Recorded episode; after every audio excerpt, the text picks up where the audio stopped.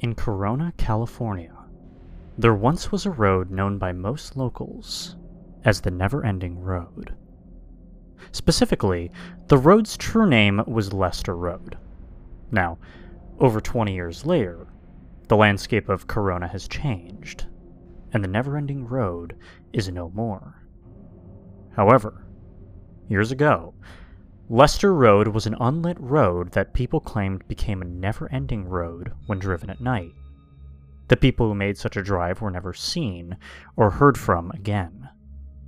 The legend became so well known that people refused to even drive Lester Road during the day. And one night, like many teens my age, I too drove up Lester Road. But only a short distance, and in my headlights, it did look like it went on forever. Frightened, I quickly turned around because if I continued up the road, I thought I might never return again. Now, perpetuation of the legend convinced local law enforcement to investigate.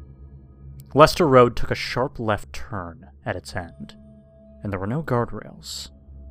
Beyond the curve lay a canyon, and on the other side of the canyon was another road that lined up so well with Lester Road that when viewed from the correct angle, especially at night, the canyon vanished from sight, and the road seemed to continue on, up and over the hill on the other side of the canyon.